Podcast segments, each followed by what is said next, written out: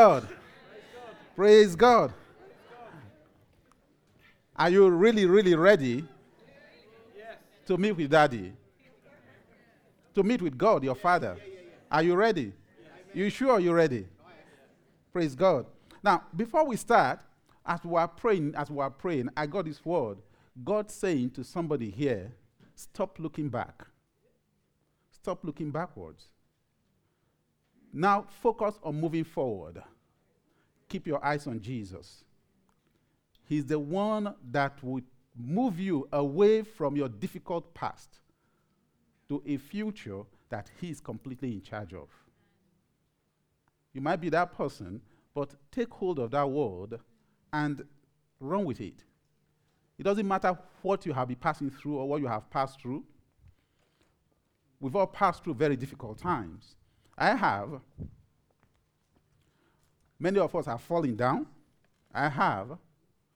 Many of us have failed. I have. Many of us have sinned since we became Christians. I have. Don't let the devil keep beating you. Amen. That word, I believe, is from God for somebody. Today, we are continuing our message on uh, Samuel. And the task uh, that I have been given is to look at uh, 1 Samuel chapter 12. Now, Rebecca last week took a global view of the entire book of Samuel, and she, she, she told us what this book was all about, or what it's all about. I, I just wanted to add that the book of Samuel is cited in, in, in the Bible at a very critical, crucial stage in the life of the nation of Israel. It's, it's a point of transition. At a point of transition. The entire book of Samuel, the history in the life of that nation. And 1 Samuel chapter 12 is also very critical. It is pivotal. It is a transition point in the life of the nation of Israel.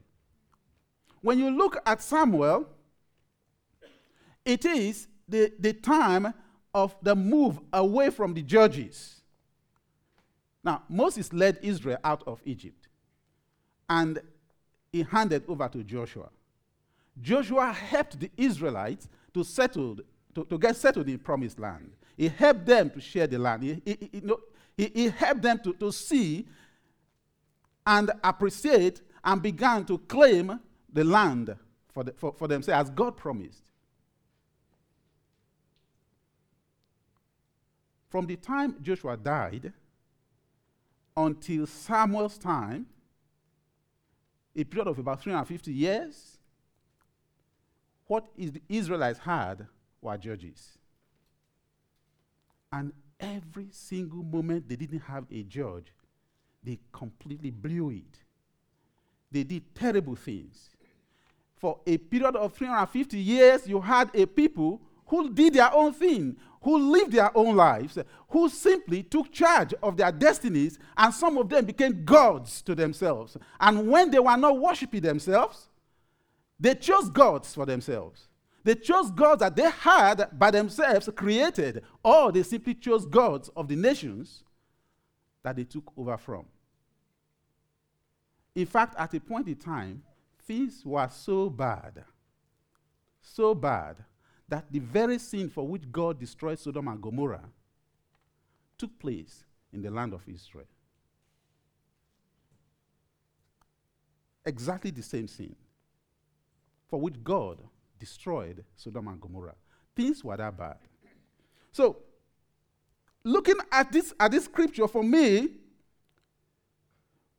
it's, it's God stepping into the lives of, of, of these chosen people of His, the people He has called His own, and say, Look here, I love you. You know, I want you to hear this. I love you. You have failed, but I love you. You haven't served me the way you ought to serve me, but I still love you. God pouring out His grace over and over and over again and demonstrating it to his people. I think that that is the best way I could possibly summarize 1 Samuel 12.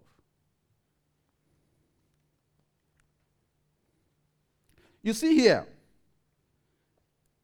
it says at this point in time in Judges chapter uh, Judges 21, just towards the end, as I was saying, in those days Israel had no king. Everyone did as they saw fit. Now ask yourself, if you left us to our own devices, without the Holy Spirit, without Jesus Christ in our lives, how do you think we will live with ourselves? All you need to do is to look into the countries and into nations, into societies, into communities where Jesus Christ is not king. And you see exactly what it will look like. Horrible, terrible situation. But God steps in.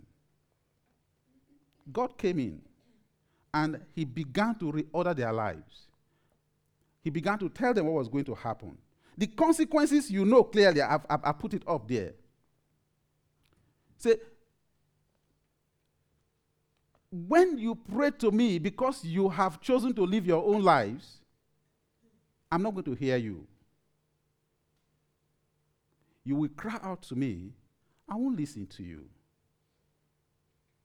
You will make your sacrifices, I won't accept them because you have chosen to be your own man you have chosen to form a government to yourself. Praise God. Now, before we start reading the scripture, I would like us to do something. If you don't mind, I would like us to stand and pray. Pray for yourself and just talk to God that today God is going to speak to you in a way He has never done before. You know, God works in ways that are beyond our imagination.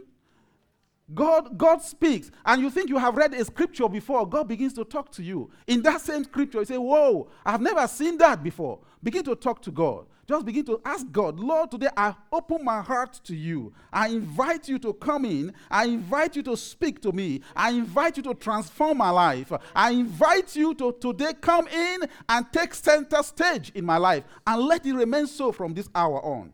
Begin to talk to God. He's your father. He loves you. You see, He wants us to be completely and totally His. Perhaps, you know, you are, you are shy to speak to God in the public. Look, if someone is standing by you, lay, lay hands on somebody next to you. Just pray for the person next to you. Just pray for someone next to you. Today, I want a transformation in the life of my sister. I want a transformation in the life of my brother. I want my brother and my sister to leave this place today a different person. Speak to God. I surrender, I surrender, oh. I surrender, I surrender, oh.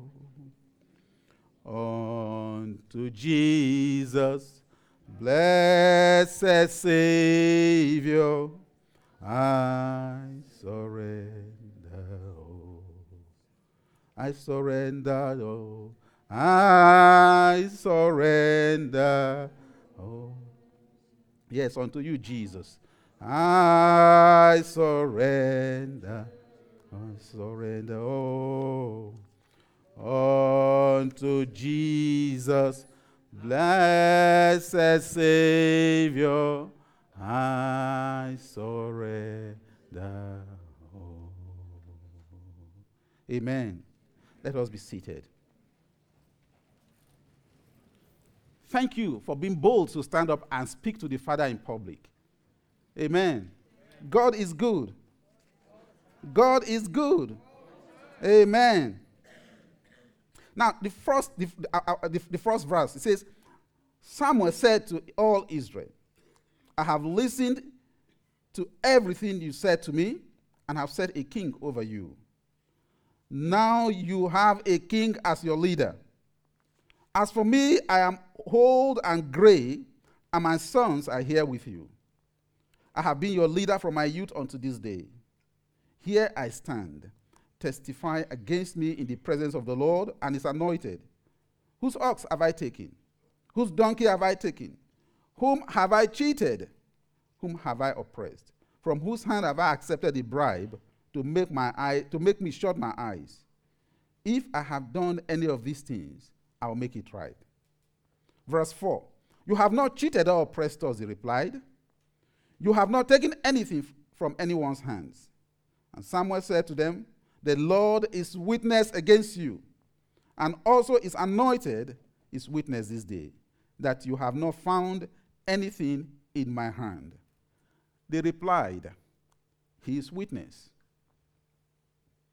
Here you see Samuel moving the people of God, the, the people of Israel, moving them away from the time of the judges and preparing them to hand them into the hands of a king. This is the first time. It's the first time that these people are going to have a king. And it is not as if God did not know it was going to happen. God already said it will happen. In Deuteronomy, God already told them, I think Deuteronomy 17, He says to them, The time is going to come when you settle in your land and you have become fruitful and you have peace. You will ask me for a king. You will say you want to have a king like all the nations around you. God already knew. God said to them, When you are going to have that king, this is the kind of man you should choose to be your king. That man must be a man who fears God, who accepts God as his king. That is the kind of person you must choose. So God already warned ahead. Way, way back. It's there in scriptures. He already made it clear. So it wasn't, it wasn't a strange thing to Samuel at all. But Samuel is taking deliberate steps to ensure that he makes it clear to them, he reminds them of what they were about to step into. Second point is this Samuel was a good man. The scripture here makes it clear. God attests to it, the people attest to it. But his children were not good men. His sons were not good men. In 1 Samuel 8, The people said that the children of Samuel were not behaving like Samuel. They took bribes. They behaved very badly. And they said that because of the behavior of the children of Samuel, they were asking for a king. Actually, that was the first reason they gave. 1 Samuel 8. The first reason they gave for asking or wanting a king was because the children of Samuel were not as good as their father. But you see, Samuel comes out here and states his case. I, as the one that God has chosen to lead you, I have led you well. I haven't taken anything from you. I have done what God expected me to do of you. But that is not to say that the people were good, even though they had a good leader. They were still not good. They still did a lot of bad things. Samuel wanted to make it known to them that because he had led according to the will of God, he will remain there with them to continue to provide spiritual leadership. It's not sneaking off. It's not as if he's going to hide and stop doing what he was supposed to do. But now the king will take over the kingly role of the republic. Let's put it that way. Let me continue. Verse 6 says, Then Samuel said to the people, It is the Lord who appointed Moses and Aaron and brought your ancestors out of Egypt. Now then, stand here, because I am going to confront you with evidence before the Lord as to all the righteous acts performed by the Lord for you and your ancestors. Verse 8 After Jacob entered Egypt, sorry, I think I should move on there. I haven't moved on. Yeah. After Jacob entered Egypt, they cried to the Lord for help, and the Lord sent Moses and Aaron, who brought your ancestors out of, the, out of Egypt, and settled them in this place. But they forgot the Lord their God. So they sold, so he sold them into the hand of Sisera, the commander of the army of Hazor, and into the hands of the Philistines and of the king of Moab, who fought against them. They cried out to the Lord and said, We have sinned. We have forsaken the Lord and have served Baals and Ashtoreths. But now deliver us from the hands of our enemies, and we will serve you. Then the Lord sent Jerub-Baal, Jerub-Baal and Barak, Jephthah, and Samuel, and he delivered you from the hands of your enemies all around you, so that you lived in safety. You lived in safety. Why? Because God had mercy on you, God heard your cries, and God listened to you and God saved you from your enemies. Not because you were doing good according to the teachings of God, but because God had mercy on you, because God's mercy was available. That is simply the reason. God provided leaders at each point in time to ensure that your enemies did not oppress you forever. Yes, the people acknowledged that all of this time they continued to blow it, that they were not getting it right. They kept forgetting God. As soon as they have peace, as soon as they became comfortable, they simply forgot God who saves them. Just like us. You know, you pray, you ask God, He answers you, He provides for you. He, you know, all the time. You just hear, you, you just, you just receive as you pray. And then you suddenly forget the God from whom you have received to live in eternal thanksgiving, to live and to have a heart that is constantly that is constantly happy and, and thankful to God is one gift that we ought to be asking of the Holy Spirit. Because it's not humanly possible. The reality is, it is not humanly possible to remain and constantly remain grateful to God or grateful to people for the things they do, do for us or to us we need to ask God for grateful heart. Verse 12. But when you saw that Nahash, king of the Amorites, was moving against you, you said to me, No, we want a king to rule over us, even though the Lord your God was your king. Now, here is the king you have chosen, the one you asked for. See, the Lord has set a king over you. If you fear the Lord and serve and serve and obey him, and do not rebel against his commands. And if both you and the king who reigns over you follow the Lord your God, that is good. But if you do not obey the Lord, and if you rebel against his commands, his hand will be against you, and as, as it was against your ancestors. Now then, stand still and see this great thing that the Lord is about to do before your eyes. Is it not wheat harvest now? I will call on the Lord to send thunder and rain, and you will realize what an evil thing you did in the eyes of the Lord when you asked for a king. Then Samuel called on the Lord. And that same day, the Lord sent thunder and rain. So all the people stood in awe, and the, the Lord, and, and in awe of the Lord and of Samuel.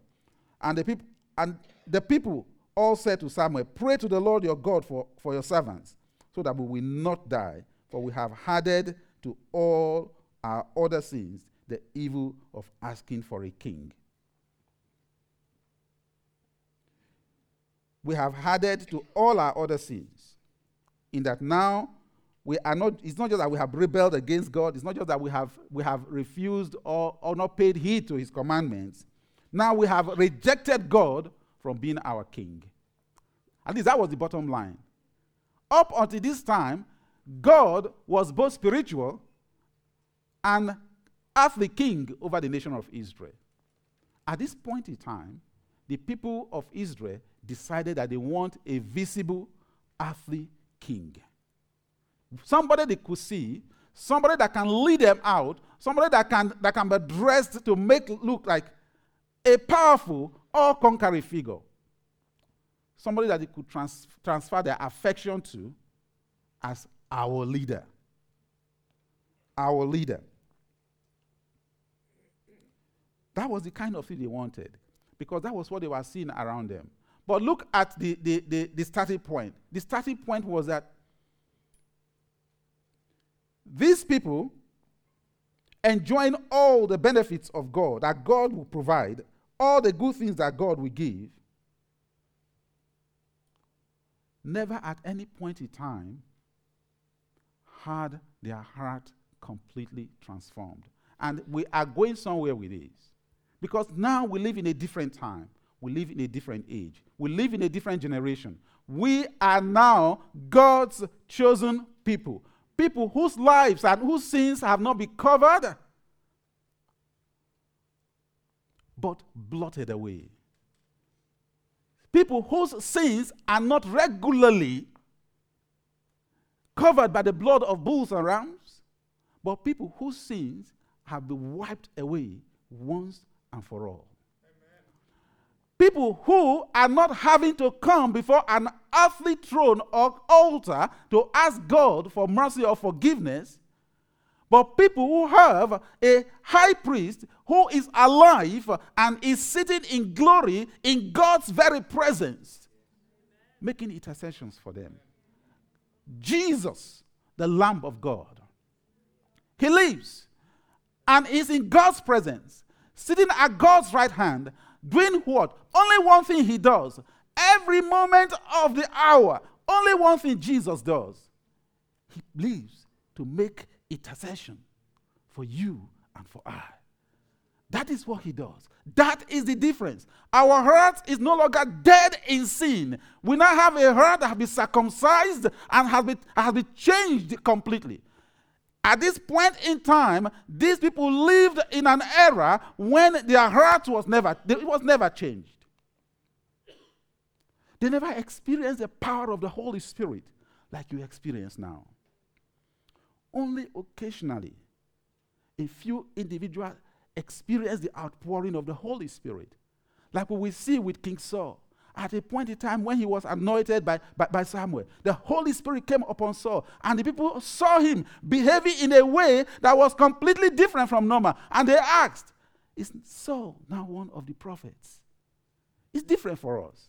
For us, when you come before God and you accept Jesus Christ as your Lord and Savior, and you step out in faith and begin to ask Him to do the things that He has promised to do, He says, as you look into His Word, you are transformed every moment from one degree of glory to the next. Every moment you are transformed. Your life is changed. Your heart is never the same.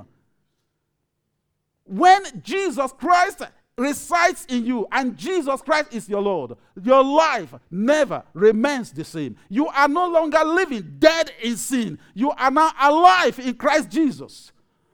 In the righteousness that only heaven can impact to mankind. That is the difference.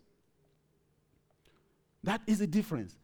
If you don't appreciate that, you will continue to struggle like people who do not know their God.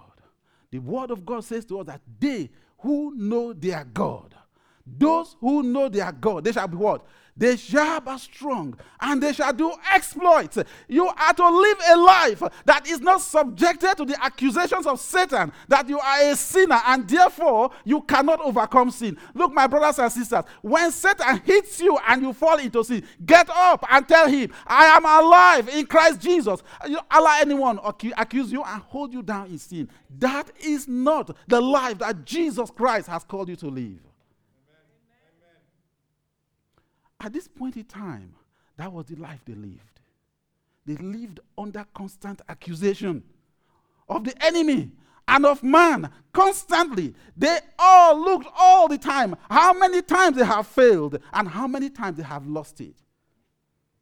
At this point in time, we live in the power of the Holy Spirit. We live under the grace awesome, mighty grace of Jesus Christ, the Son of the living God, the Lamb of God that was slain before the foundation of the earth. Jesus Christ, the Prince of Peace, the one who says it and it happens. He is the Word of God, He is the Lion of the tribe of Judah. Jesus Christ, He says, Let there be, and it happens. He says, Your eyes be open, they are open. He touches you, you receive that which you need for life and for for godliness. That is a life into which Jesus has called you to live. Amen. Praise God. God is good. We do not need to be ashamed. We do not need to be ashamed. I am not ashamed of the gospel of Jesus. It is the power of God unto salvation in my life. When I fall into sin, I boldly get up and tell the devil, You have lost it again. You have failed again. You tried, but you have failed. Because in me, the Spirit of God is alive. I am not ashamed to say I have failed. I, I, I will not be afraid to tell you that I am a winner in Christ Jesus. You must deal with a key reason why people remain in sin. You must deal with a key reason why people remain in sin. And that key reason usually is pride. Pride. They are too proud to own up to God that they have sinned. They are too proud to accept that they are only humans. They are too proud to accept that except Jesus Christ is doing it in their lives, they cannot, I repeat, they cannot overcome the devil. The only way, the only power, the only power you have to overcome the devil is the power of Christ in you, which is the hope of glory. That, that is the only way you can do it. So, if we went the way of the nation of Israel, we will constantly fail. We will constantly tell ourselves how many sins we, have com- we are, are committing. We will constantly remind ourselves how hopeless our situation is. But you see, our situation is not hopeless at all.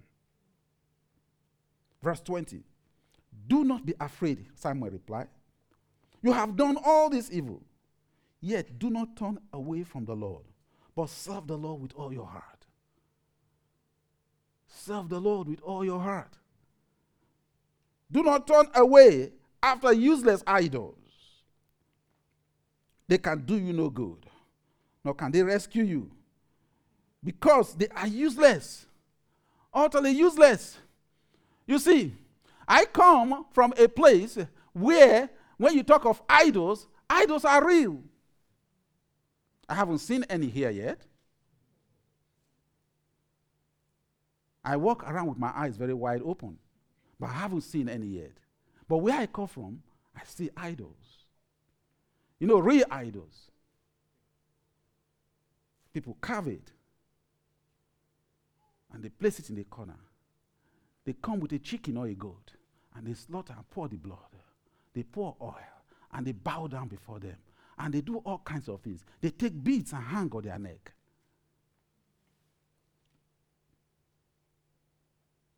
You see that? So it's a reality. But that is not to say that you don't have idols in this community or in the West. You could become an idol unto yourself. You could begin to worship yourself. You worship your position. You worship your power. You worship your money. You worship how good looking you are. You simply worship yourself. You worship your wife. You worship your girlfriend. You worship your husband. You worship the properties that you have. You worship your community. How wonderful and beautiful your country is. You worship. Those are idols. They may not look as horrible as the idols that are there in some parts of Africa or other parts of the world. They may not be as horrible as some of the idols I, have, I, I saw, I have seen, and I see people worshiping. But they are as dreadful, they are as deadly, they are as awful, they are as horrible, they are as wicked as those other idols. They are no different. Absolutely no different. God says, I, the Lord, shall be your God, I alone. You shall not serve any other God.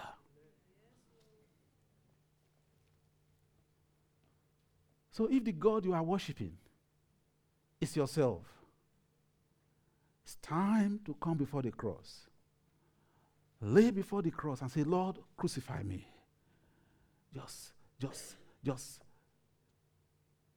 take the self away. I surrender completely to you. If it is your property, if it's your position, whatever it is, hand it to Jesus. Surrender it. It is time to seek God, to follow Him, and to worship Him and Him alone. Praise God. How much time do we have, Paul? One minute. If you leave me, I keep talking. Praise God. Yes. You see, if you leave me, I keep talking. I haven't started. Praise God. I haven't started. God is good. Amen.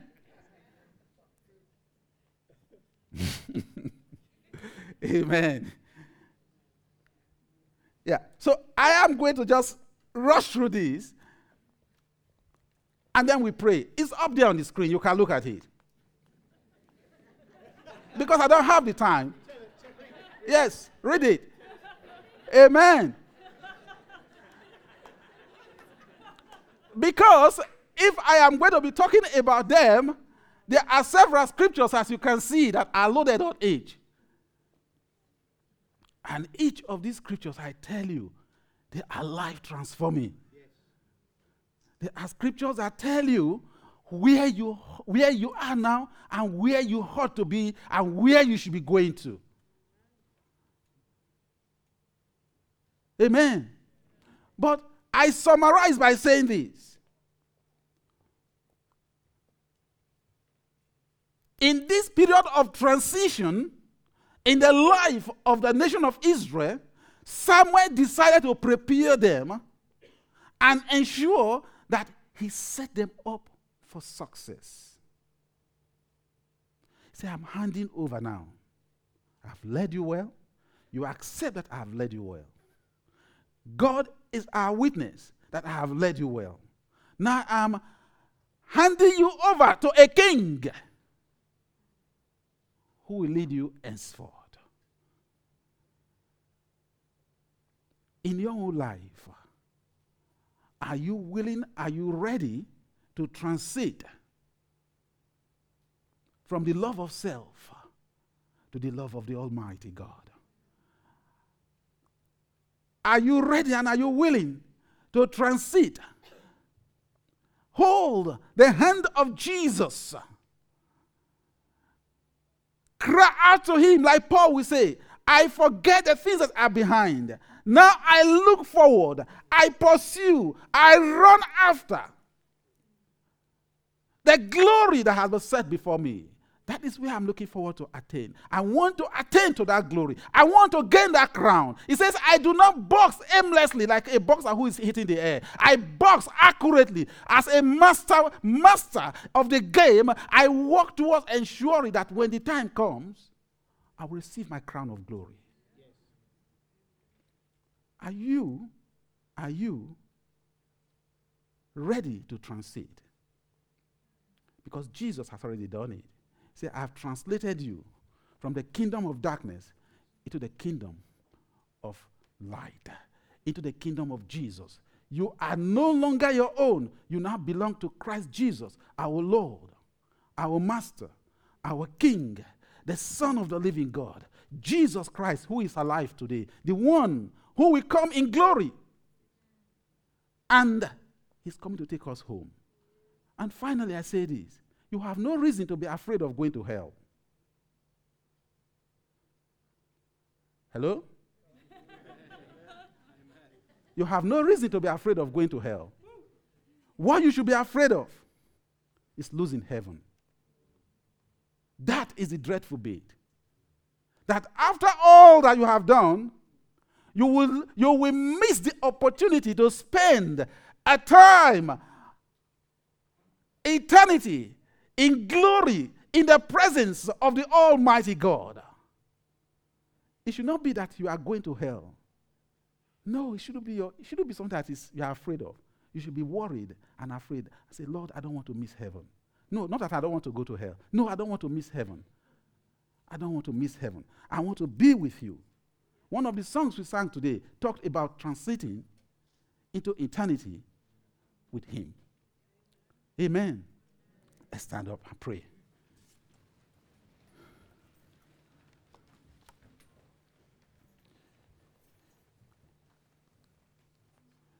Father in heaven, we give you glory. We thank you, Lord, because we know that you are the one who has saved us. You are the one who sent your Son, Jesus Christ, who derobed himself of all his heavenly glory, came down into the world, took our place on the cross of Calvary, died a shameful and a painful death, so that we may have life and have life in abundance. Thank you, Jesus, that you died for us. Thank you, Jesus, that you sent your Holy Spirit to us. Thank you, because today we are alive in you. Satan has lost the battle over our lives because now we belong to you. Thank you for the grace to reject Satan. Thank you for the grace to receive you. We honor you in our lives today, and we honor you in this church today. Perhaps there is anyone in this congregation, oh Lord God our Father, who is yet to accept you fully, we lift that person up before you. We ask that you speak to them directly. Even in the quietness of their rooms, speak to them, Lord. And Father, anyone with a need of intervention in your life today to transit, to move away from the past and step into a glorious future with you. Father, we pray for that person today that, Lord, you will touch them. You will snatch them away from the dark past and bring them into the light of your kingdom and let your blessings overwhelm them. Fill their hearts and their, and, and, and their minds with your peace. Your peace that passes all human understanding. We pray in the name of Jesus. Amen. Thank you very much for listening.